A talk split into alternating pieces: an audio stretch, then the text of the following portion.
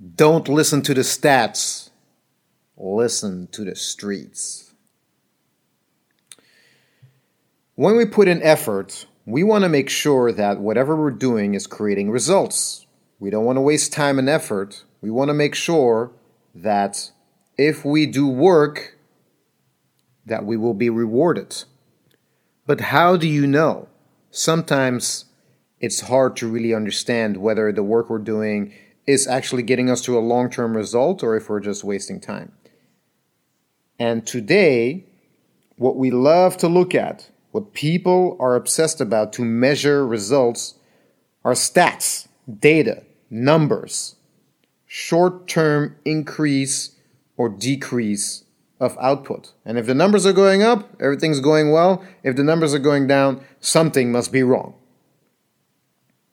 Well, from my experience, when I was a dancer, we wanted to break through in competition and we wanted to travel the world, be invited, be recognized as a dancer.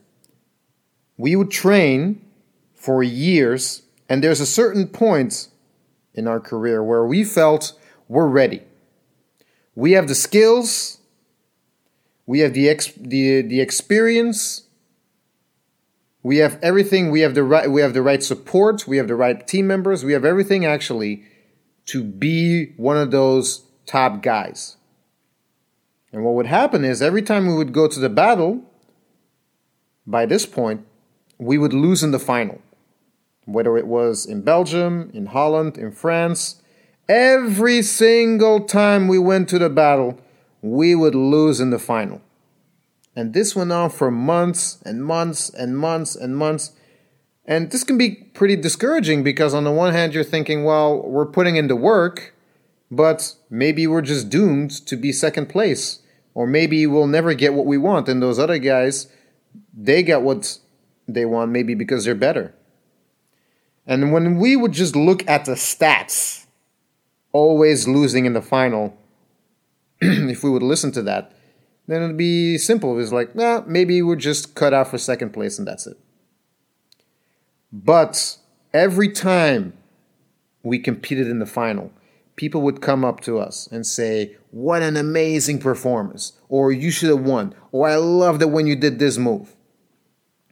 When I went back home and we're walking through the town, people would literally walk up to me in the streets and tell me, wow, I really like this video. I really like what you were doing. So, although the stats were saying you're losing, the streets, the people who were looking, who were watching, who were judging, who were looking at our videos, they were bigging us up. They were encouraging us. They were saying that we were actually onto something, but our time hasn't come yet because we just we didn't find that formula to really break through. Now, fast forward one year later, losing in the final every single competition, every two weeks, when you know that you feel that you should be the winner, took us more than a year to finally start winning. And once we start winning, what do you think happened? We fit, we went through defeat so many times that we had to hone our skills, that we had to make sure everything was on point that at that time, when we started winning in Belgium, Holland, France, and we went to a different country in Europe or a different country in the world, people would be flabbergasted by our skills because we were pushed for so long and so hard that we had to become better. And if we would look at the stats, we wouldn't have become what we became later on.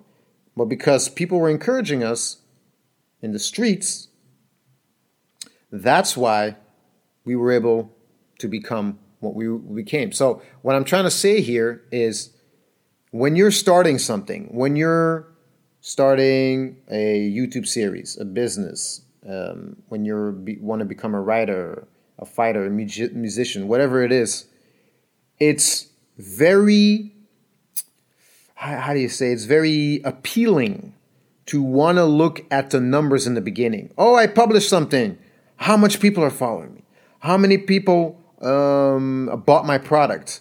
How much effort did I put in, and what are the results I've gotten from it? This is not always the best approach. sometimes it's best to listen to, okay, I'm putting in effort, but what are people saying? Can you listen to the streets? Can you read in between the lines? Can you just go beyond what the short term stats are telling you? Because success almost always, always, always takes longer than you think. It almost always takes longer than you think. Nobody who has created anything of lasting value got there shorter, in a shorter amount of time than they predicted. They almost always got there longer.